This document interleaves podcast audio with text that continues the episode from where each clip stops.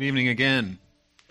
If you have a Bible, let's open it up to Acts chapter 17. Uh, we are making a little stop in the book of Acts before we start to look uh, and observe all that Jesus brings through his advent, through his first coming. We'll be observing that and studying that the next several weeks. But tonight, uh, between the James series and between our Advent celebrations, we're going to be thinking about the idea of cross cultural communication uh, will be in Acts chapter 17, and that can be found in the black Bibles that you have nearby on page 926. So if you don't have a Bible but want to kind of follow along with where we are, it's page 926 in the black Bibles there. Um, kind of my thesis is that God sent Jesus into the world, and in the same way, God is sending us. Jesus even says this a couple of times pretty explicitly in the Gospel of John. He says, The Father is sending me, and so now I'm sending you. Um, so we are a sent people. Uh, and what that means is we're always going to be communicating across cultures. So as soon as you begin to have faith in Jesus, you, became a, you become a person that is now a part of the new creation, the new heavens and the new earth. The future world is now present in your heart and in your faith and in your life spiritually. Um, and so then there's now a disconnect between what you know to be true and the world you actually live in, because we still live in this world that is the old creation, right? Every tear has not been wiped away yet. The world is not completely finished yet. There's not kind of the uh, the perfect everything being made right that we're still longing for. That that hasn't happened yet. So from the minute we have faith, there is a cultural disconnect between us and the world we live in. And for some of us, it, it becomes really frustrating and discouraging. You just feel this great distance and this chasm. You get frustrated with what you see in the culture around you. Uh, for others of us, it's less obvious. We're just not as aware of it. But my argument would be that it's always there. It's always there. And we can either be purposeful about it or it can just be an accident kind of thing in our life that we don't think about, right? So, what I'd like is for us to be a purposeful people, that we're prayerful about. We recognize, man, God's got a purpose Throughout the New Testament, God uses terms for his people like um, we are sent ones, we're called out ones, we're ambassadors, we're a kingdom of priests. And so he uses all this language to talk about the idea that, that we have a purpose in this world, and that is to communicate, to call this hurting and broken world to God. Um, so cross-cultural, cross-cultural communication is always going to be taking place. Great example of it is here in Acts chapter 17. So let's look at the example of the Apostle Paul as he communicates across cultures the good news of Jesus. Verse 16 says, Now while Paul was waiting for them at Athens, his spirit was provoked within him as he saw that the city was full of idols.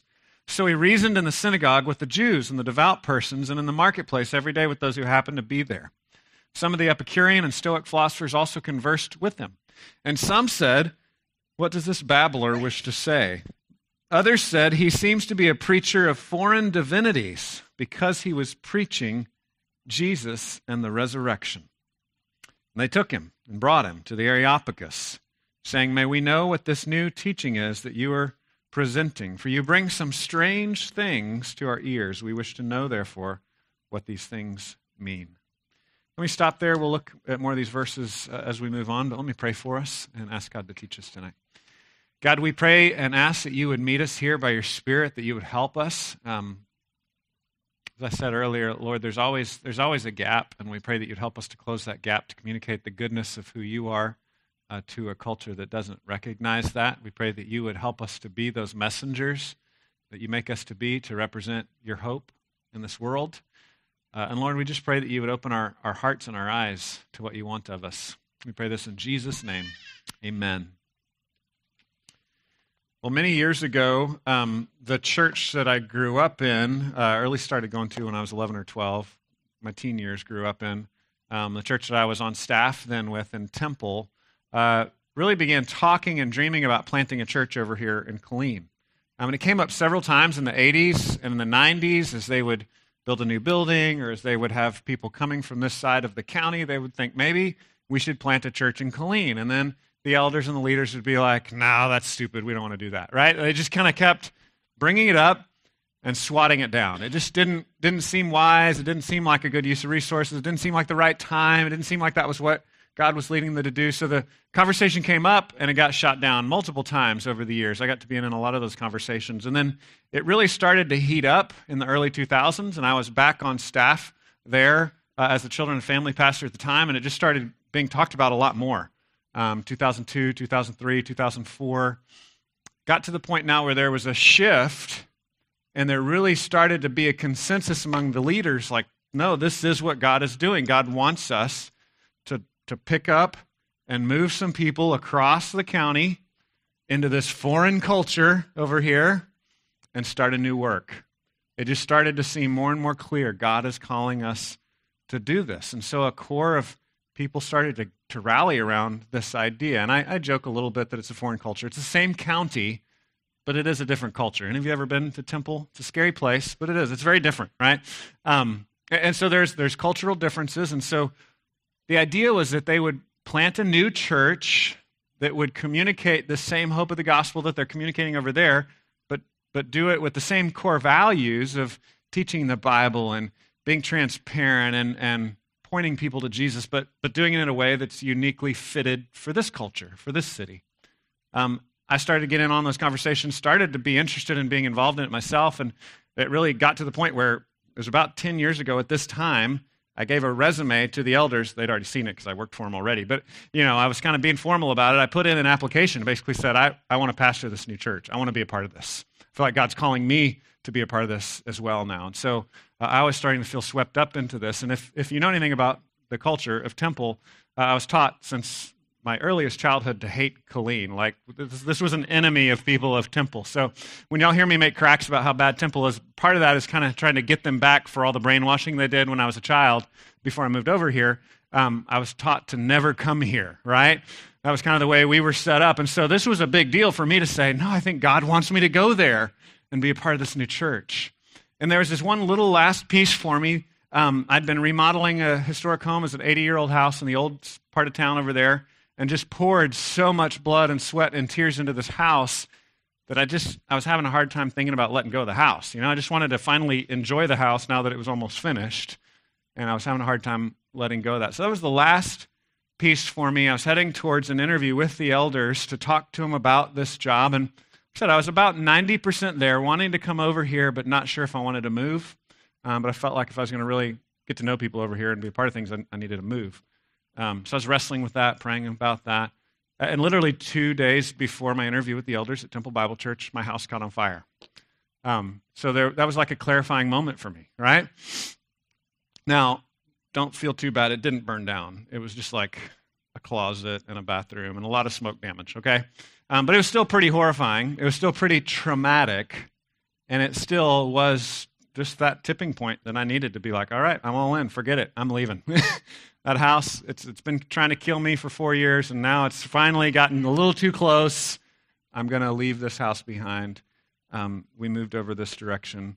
I went into that interview. My senior pastor told me that I was like more confident than he'd ever seen me in that interview. Like I really knew this is what God wanted me to do. In the Bible, we see people get this sense of God wants me to take what I have and share it with somebody else to move into this other context. We see that real clearly with the Apostle Paul. He was uh, praying with other leaders at the church in Antioch in Acts chapter 13, and it became really clear. They were praying, they were worshiping, they were fasting, and the Spirit told the leaders, Set apart Barnabas and Paul to send them out to this ministry I've called them to. So we see this kind of movement throughout the scriptures. And as I said, even if you're not a missionary or church planter, you are called to communicate cross culturally, right? Because you just if you know Jesus, you just really don't belong to this culture anymore. So there's always some level of cross cultural communication that God is calling you to. And, and we want to zero in here on what Paul was doing, how he was doing, because he's a great model for us. And I just want to celebrate that, that this text is actually one of the texts that we prayed through as a core group 10 years ago. So we would have these core group meetings to plant this church, and we would pray about what kind of church we wanted this to be. And by God's grace, God has answered some of these prayers. We, we looked at this text and said, God, we want to be this kind of church that communicates the gospel in this kind of way, and prayed about that. We had a core group of like 30 people, 40 people coming to these monthly meetings. We prayed. We said, God, help us communicate the gospel to different people in, in different ways. And this is what we prayed. And it's now my prayer, looking back on what God started 10 years ago, that we would continue to be this kind of people, that God would keep working this out in our church because you know if you've been around Killeen long that god's replanting our church every two years, right? I mean, there's a lot of turnover here. And so we have to keep praying and keep being vigilant that God would continue making us into what He wants us to be here. So this was our prayer. The first thing that we prayed about was what we saw at the beginning of this section, and that is that our heart would break for our city, for our family, for our friends, and our neighbors that don't know Jesus. So that's the first thing I see in this story that Paul's heart broke for other people. And so that would be my prayer for you, and that would be my uh, exhortation to you that our heart needs to break for people that don't know Jesus. Look again at verse 16. He says, Now while Paul was waiting for them at Athens, his spirit was provoked within him as he saw that the city was full of idols. So his spirit was provoked. Um, his insides were moved. Uh, he was stirred up, would be another way of saying that, or his heart was broken. He was torn inside. Why? Because he saw that the city was full of idols. What are idols? Well, we usually think of idols as just little statues that people bow down to. Um, and that's true. that is a way you can have an idol. But in our society, we're just so cool and so sophisticated that we don't really bow down to statues anymore, right? We still have idols, though. We have idols. We just make them abstract. We call them concepts. Uh, so now we worship sex, or we worship power, or we worship influence, or we worship um, security, or we worship relationships. There are these false saviors that we think will save us, and we bow down to them. Maybe not physically. Maybe you don't, you know, every night bow down to education, but you're giving your soul to your education. And maybe every night you don't bow down to the next relationship, the next boyfriend or girlfriend, but you're giving your soul and your hope is in that boyfriend or that girlfriend. Maybe you're not bowing down to your career physically, getting down on your knees and praying, Oh, career, save me. But really, if I look at your life and I talk to you about the deepest motivations of your heart, you are looking to your career to save you. And so we need to see that in our friends and neighbors, and we need to recognize, just like Paul, that people are worshiping false saviors all around us. We're worshiping things that can't save us. We're bowing to these things that are not going to bring us life and health. And so Paul's heart is broken over that, and that pushes him, right? There's this kind of stirring. His says the spirit is provoked. He's he's moved inwardly to then talk to people about it. You're like, hey, how how's that working out for you, right? It says he starts reasoning with people in the synagogues. That's where the Jews would gather and read the Bible. Says he also reasoned with people in the marketplace. So he reasoned in the synagogue with the Jews and the devout persons, and in the marketplace every day with those who happened to be there. So he went where the people were and he started talking to them about it because he was all worked up. He couldn't help himself. Uh, so, my prayer is that we would be worked up like that, that we would be uh, motivated. We would see the idols, and that would push us to do something about it. Um, last several months, there have been these videos that came out about Planned Parenthood, and I think those have served in that kind of sense. Uh, this is a parallel to what I'm saying. I don't think an exact representation of an idol issue, but uh, something that broke people's heart and stirred people up. People saw these Planned Parenthood videos and they're like, oh my gosh, I didn't realize it was that bad. Um, I never really thought about it. And it stirred people up, made people uh, more aware of, of the bad and broken things happening through Planned Parenthood. Well, my prayer for us, again, not necessarily, again, this is kind of an aside or parallel. My, my prayer for us is that we would just look out in general across the culture and, and see the things that our friends are worshiping and bowing down to, and we would be stirred up about it. We would realize, wow, this is this is bad. My friends are trying to be saved through these other things, and it's not saving them, it's making their life worse. And that would stir us up to, to communicate, to talk, to reason with people. Um, this whole process, a lot of times theologians like to call it cultural exegesis. Have y'all ever heard that term before? Cultural exegesis? Some of you have heard that. Okay. Um, so the word exegesis is just a Greek word for Bible study. So we use that sometimes uh, if we want to be real nerdy when we talk about Bible study, it's just a Greek word for, for pulling stuff out of the text, right? So studying and what, what does the text say and digging into it and listening to it well, respecting it, and pulling the truth out of the Bible text. So that's the common word we use for Bible study. And then when we take that word and we join it with our culture, what we're saying is we want to do kind of the same process with our culture. We want to listen to our culture, pay attention to what it's saying, pull out its truths, and say, this is the truths of my culture, right? So we want to know the, the movies that our friends are watching and the music that they're listening to and the poetry that they're celebrating and say, this is uh, the desires of their hearts. This is what my friends value. This is what my friends are into. This is what they think is important. So, what kind of people are around you? What kind of language do they speak? What kind of music do they listen to? What are the saviors that people are giving their hearts to? And there's a process. We have to learn, we have to study. If you were going to be a missionary and go to who knows where, across the oceans, you would do some basic study. You would say, What language do they speak? What do they value? What do they worship? What do they believe in? What are the things that I could come alongside and affirm in their culture? And what are the things that I would disagree with in their culture? Um, can, I, can I really understand what they're about? And again, coming back to is your heart broken over it? Do you see people following a false Savior and your heart's broken because you want them to know the truth? And I would say that's the first step for us to have a broken heart. This is what I think it looks like on an individual basis, and I see this happening a lot in you, and I just kind of want to like fan it into flame and say, keep going, right? So on an individual basis, this looks like just having genuine friendships where you listen to people, you understand what they struggle with, and you understand the false hopes that they're pursuing. And you're stirred up to talk to them about it. You're like, I'm worried about you, or this is where that might go, or have you ever considered Jesus, or this is how Jesus has helped me. And you just have those individual conversations with people. And I love seeing that happen, and that a lot of that happens in our church. I think that's the most common way that we live this out as individual Christians. Another, maybe more advanced, I don't know if that's the right word, but another more complex way that this happens is we get um, heartbroken over people in a f- more distant culture. So it's not just our friends and our circle of influence, but you kind of like you begin to learn about a particular problem in this country or in that country or in this subculture on the other side of the city or whatever it may be. And so you want to be a part of people that are trying to reach those people, right? So starting off, most obvious is just communicating to people in a culture very similar to yours. Now we're moving into more cross cultural where there's a little farther that you're going, right? It's uh, maybe coming alongside a team of missionaries. You have friends that have uh, moved to Asia or Africa or some other country, and you want to be a part of their team.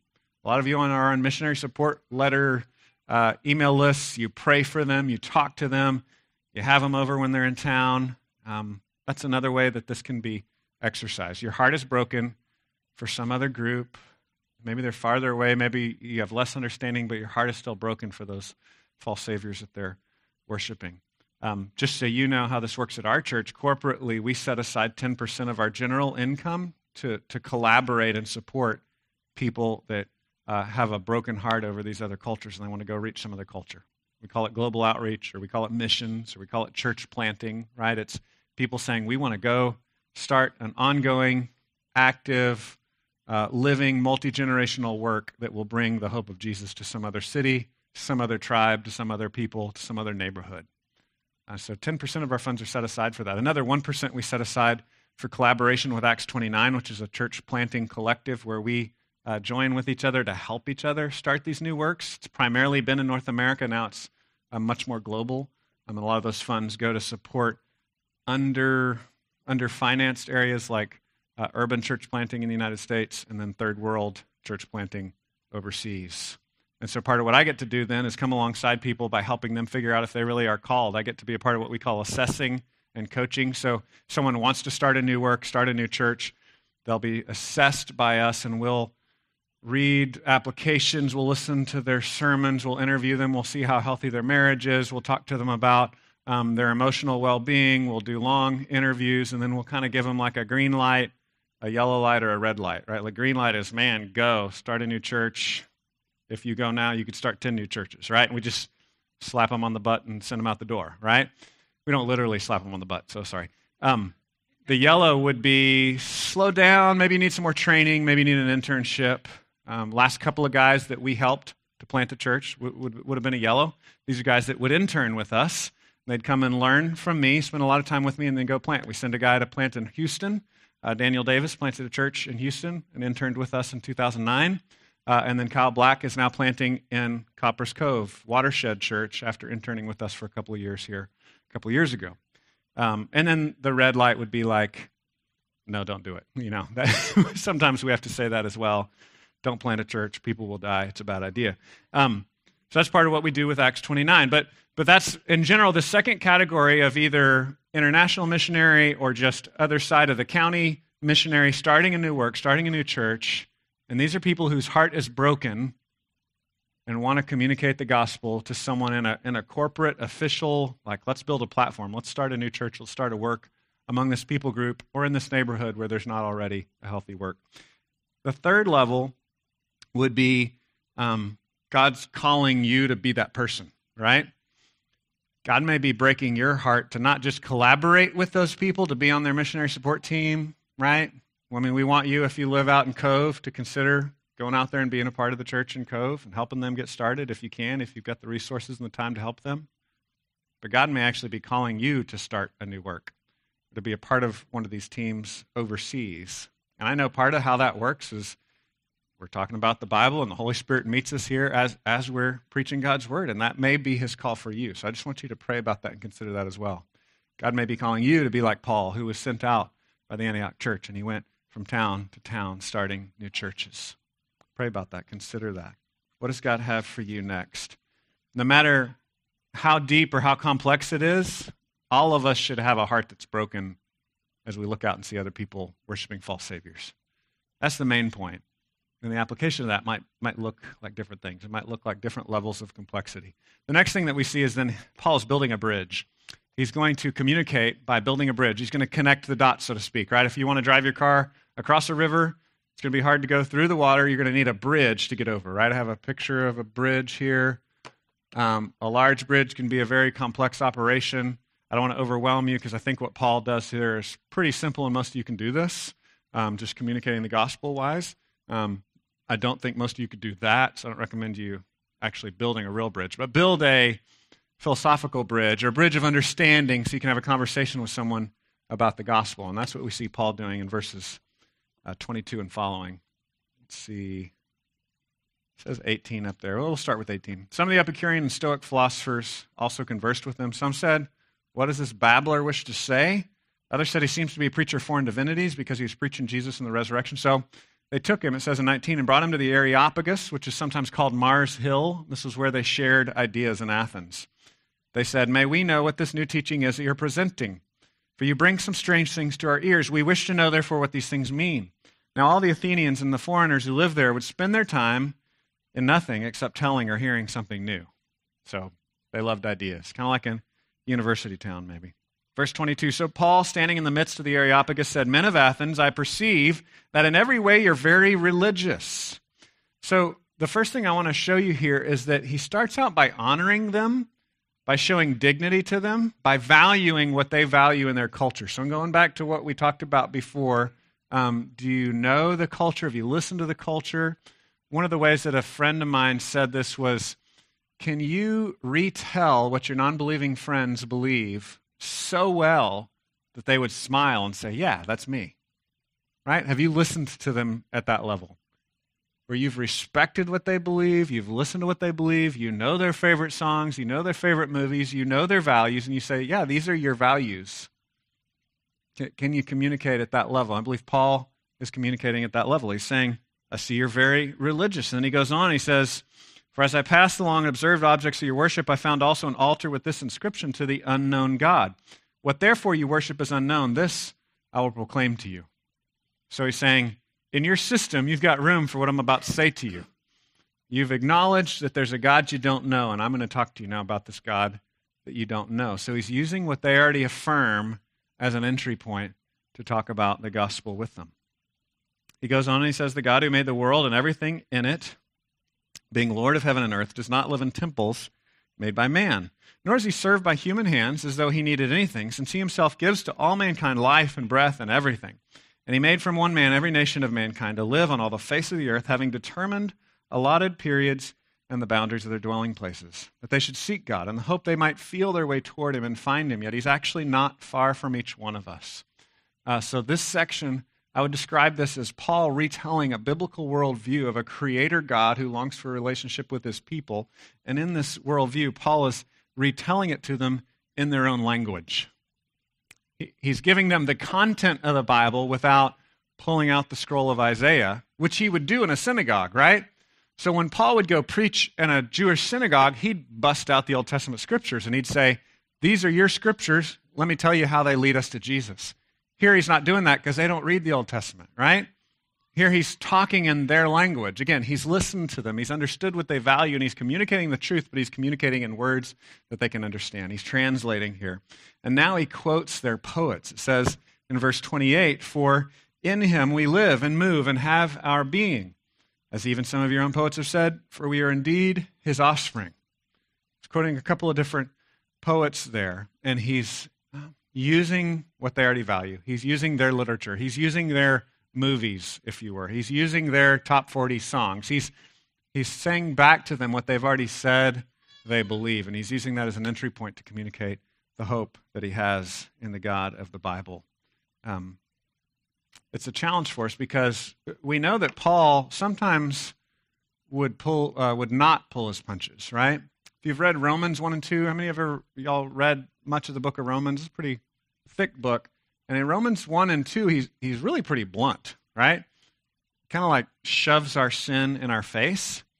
But Romans is written to believers. So Romans is written to people that are already committed to Christ, and he challenges us you know what? Non religious people are sinful. That's what he starts off with in chapter 1. And religious people are sinful. So he's being real blunt and he's kind of pushing us. But that letter is written to believers. So we know Paul can be blunt, and we know sometimes Paul is blunt. But here, when he's talking to non believers that don't share in his assumptions, he's being much more gentle.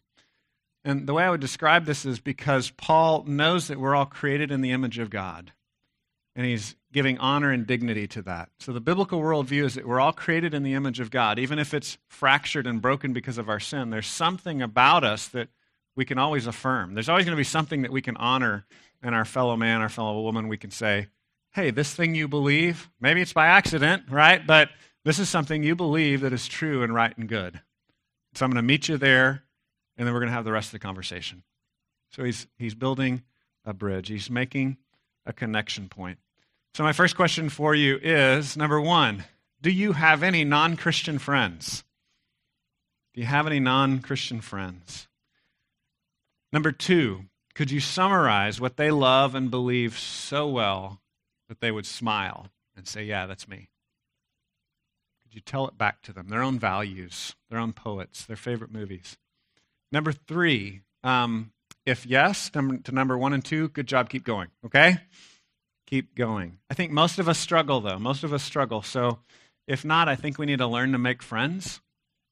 Um, there's a sense in which it makes sense as Christians grow in their faith, we naturally distance ourselves from non Christians because we want to be around other believers, and that's a biblical value. We call it fellowship, that you would lock arm, lock arms with brothers and sisters that believe the same things as you and be encouraged, right? And we stir each other up and we we continue on and we say, be faithful. And that's part of what we do when we gather in church and we gather in small groups. But we don't want it to be an absolute where we cut off relationships with non believers. Um, statistics have shown that new believers share their faith more with people than old believers. Do you know that? Have y'all ever heard that before? Same statistic holds pr- true for institutions. New churches. That's why church planting is such a good idea, even in a, even in a country that has lots of churches new churches share Christ more often and more effectively than old churches. So, statistics to show that there's this natural process where we just kind of distance ourselves more and more from unbelievers. So, I would just pray that we'd be a people that continue to build relationships with non believers, that we could be like Jesus, who they said, the religious people looked down their nose at him and said he was a friend of sinners. They didn't mean that as a compliment, but I think we would want that to be said of us. That we would know people that don't believe the same things we believe and have real conversations, really listen. One of the false saviors that I think gets in the way of us having these kind of relationships, personally, is where we mix up Christianity with our cultural values of busyness and effectiveness. And I've been very convicted of this as a Christian leader that I am sometimes obsessed with busyness, and that makes me feel important, like I've gotten things done and I've done big things and fast things, when a lot of times God calls us to slow conversations like listening to people and valuing people and slowing down. And so we want to not we want to not worship the false saviors of busyness and efficiency and effectiveness. We want to slow down and treat people with the dignity that they deserve because they're made in the image of God. And As we do that, I think we're going to be able to build that bridge and communicate the, the gospel and the faith more effectively. The last thing that we see is we need to trust the truth. So, what happens when you get really good at building bridges? There's a danger that you would just kind of sit back and admire your work, right? And you would never drive anything over that bridge. Remember, the bridge is built so you can drive across it. Um, so we connect, we affirm. I believe this too. I love this too. I value this. You're made in the image of God, and God has uh, wired you this way, and this is good, and this is great. And we come along and we affirm. But you know what? Sometimes Christians uh, get obsessed with the affirmation part, and we never want to disagree. We start to think that our whole job in life is bridge building, and there's no there's no executing of, of bringing the truth and the difficult truths across that bridge. I've seen this sadly in a couple teachers recently. Matthew Vines and Rob Bell are a couple who are so good at bridge building they forget to drive anything across the bridge. They start to change the message. So it's not really historic Christian truth anymore. It just becomes a new message that people will like and agree with. And so if you center everything around being agreeable, you're going to then start to just just throw out anything that doesn't seem agreeable. You're going to start to make your sense of what's agreeable and what's attractive then be your governing authority instead of making the Bible your governing authority. So I have a picture here of a Bible. I'll hold mine up too. Here you go. Um, to remember that there's an objective truth. Our sense of what is appealing and attractive, what might help us to be better at building a bridge, that's not, that's not the last word. God's word is the last word. God is the authority. He's given us His word, He's written it down for us. We've got His word, we've got His, his judgments, we've got the facts. So trust the truth. Don't slide so far that you just make the whole point getting along with people. Look at verse 18 again. Some of the Epicurean and Stoic philosophers also conversed with him. Some said, What does this babbler wish to say? Others said he seems to be a preacher of foreign divinities because he was preaching Jesus and the resurrection. Okay, so Paul has listened to their poets. He can quote them back to him. He understands how they think. He studied their city. He's toured it. He can talk to them in their language. And yet he still brings this annoying, weird stuff into the conversation about Jesus and the resurrection. Do you see how that works? Do you see how it's a both and? It's not just one or the other. He understands them, he listens well to them, and he brings this embarrassing idea of Jesus and the resurrection into the conversation. Um, look at verse 32. Skip on down. Actually, 31. In 31, it says, Because he has fixed a day, this is Paul preaching still, because he's fixed a day on which he'll judge the world in righteousness by a man whom he has appointed. And of this he's given assurance to all by raising him from the dead. So Paul just committed an unpardonable sin in our culture. He spoke the J word. Do you see that? The J word? Judgment, right? Jesus has, has proven has been vindicated as God, as the judge of the world by his resurrection. We prefer where Jesus says in John 3, I've come to save the world, not to judge the world, right? That is what he came to do the first time, but Jesus is coming back to judge the world. So we have to recognize again that there are these things that our culture hates, our culture despises, but it's a, it's a part of the story. It's in the book, and we need not be afraid of it. Right? So Paul speaks of the judgment the bad word, judgment, right? You know, that's a bad word. It's like, I'm surprised I don't get rushed while I'm preaching and using this word because it's such a bad word in our culture, right? But judgment is a part of what God is going to do. He's going to judge the quick and the dead, as the old creed said, the living and the dead.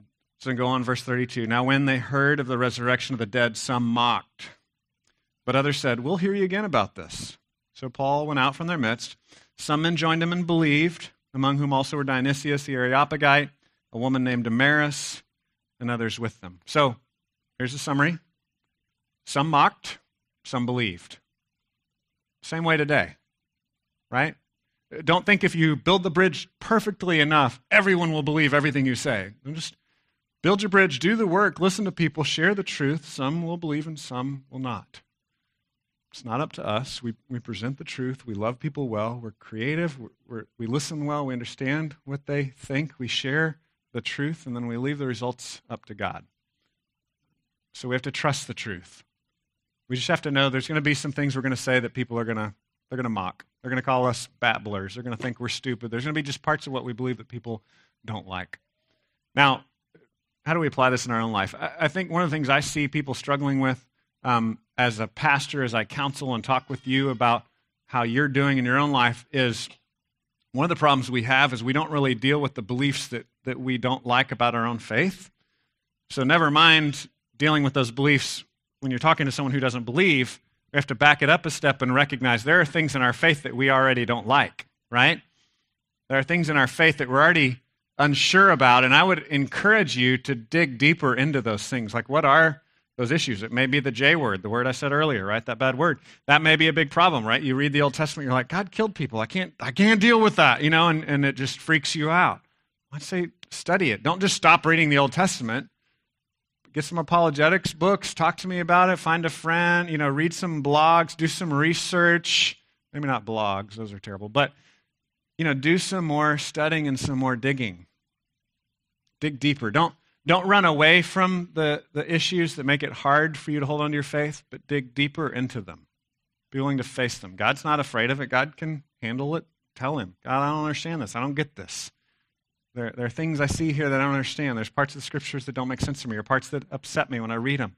So don't do the cowardly thing of just saying, so I'm just never going to read that again. But, but go ahead and dig in. Go ahead and dig in and study those things so that you can have more of a confidence when you share it with others. I mean, you're going to find some parts of Scripture that offend you, you were just wrong about, right? Other parts of Scripture offend you because you need to change. So, I mean, do the homework and dig into figuring out which is it. Do I need to change? Or do I just misunderstand what Scripture's saying in the first place? Maybe it's some third category I haven't thought of yet. Um, but do your homework, dig in, trust the truth. Paul's not afraid, as I said, to, to drive the truth over this bridge. Once he's built that bridge of connection, once he's listened well, once he's related well, he'll still bring this crazy truth that there is this Jesus who rose from the dead, proving that he is king of the universe. This Jesus who died for our sins and was buried, absorbed the wrath of God, paid the penalty of our sin, but it didn't end there. That's not the end of the story.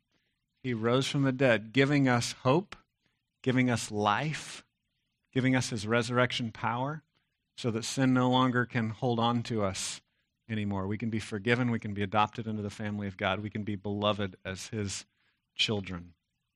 So, just wrapping up, again, thinking about cross cultural communication, my thesis was God sent Jesus into the world in the same way He sent us here. It's not an accident that you're here. You are here for a purpose. People that have near death experiences usually believe that pretty strongly. Um, a lot of times, the rest of us wonder. So, I'm telling you, God's got you here on purpose. God has you here for a reason. And the deeper you go with God, the more you're going to feel a disconnect with your culture. The more you're going to feel fitted for heaven and not fitted for this world. So, your job while you're here is to communicate across that gap. Cross cultural communication. Share the hope you have in Jesus to a hurting culture. What are some next steps you could take? Um, I would just offer to you if you're not sure, if you're not, you don't always already feel a call across the street or across the cubicle or uh, to someone near you. You might have that clearly right now. God's saying, go talk to this person. Um, if you don't have that, I would say there are next steps where we need help in this church, just corporately. We need help in our nursery ministry, and our children's Sunday school ministry, uh, and our recovery ministry. These are three areas where we just need lots of help. And if you're looking for a place to communicate with others, the hope they have in Jesus, those are great places to start. I'd encourage you to consider those as next steps and getting involved. Another thing I'd encourage you to communicate is just taking the scary next step of talking even to another Christian about your faith. So, some of you are growing Christians. You've been coming to church now. You're hearing this truth from a scripture. You're just kind of starting to get it. It's starting to click with you. Um, I mean, it might be really good next step for you to just get with another believer and say, let's have coffee on Tuesday mornings or on Thursday nights or whatever it might be, and let's pray. Let's look at the scripture together. Let's encourage each other because I, I love this, I hope in this, but I don't understand all of it, and I need someone else to kind of walk with me through this. So just finding another believer even to talk about these things. And the more you talk about it with another believer, the more natural it will be to talk about it with anyone else. Um, the other one is just supporting other global outreach partners. I talked about this earlier. Uh, we've got the Wascuras coming in, in a couple of weeks. Maybe you could get on their team and just pray for them, be a part of what they're doing. Uh, we have the Tucker family coming in. They've been in Malaysia for a while. They're going to be here you could talk to them. You're going to probably get a chance to meet them in another month. Um, the Brandons, another missionary couple, someone that you could meet, maybe get on their team, help them, pray for them, support them. Um, or, as I said before, our church out in Copperas Cove, Watershed Church, Kyle and Lindsay Black, they could use your support, right? Um, it's, it's harder to get involved with a church when it's 50 people than it is to get involved with a church when it's 500 people. But maybe God's calling you all to get involved over there. Maybe if you live pretty much anybody west of here, I think, should consider it at least, should, should pray about it. Um, so they're out in Kempner, and that's Watershed Church. But, but pray. For, for all of you, there's got to be a next step. What is God calling you to next? Maybe God's not calling you across an ocean. Maybe He's just calling you to talk to that brother or sister, or that family member, or that coworker. But ask the Lord to tell you, what is the next step for me? Let me pray for us. Uh, and then I've got some news about just next steps for us as a church, some things we're doing with our building. Uh, we'll talk about that in a second. Let me pray for us first. Uh, God, we thank you that you sent uh, Paul share the gospel with the Gentiles. Lord, most of us are Gentiles, and we just thank you for that heritage.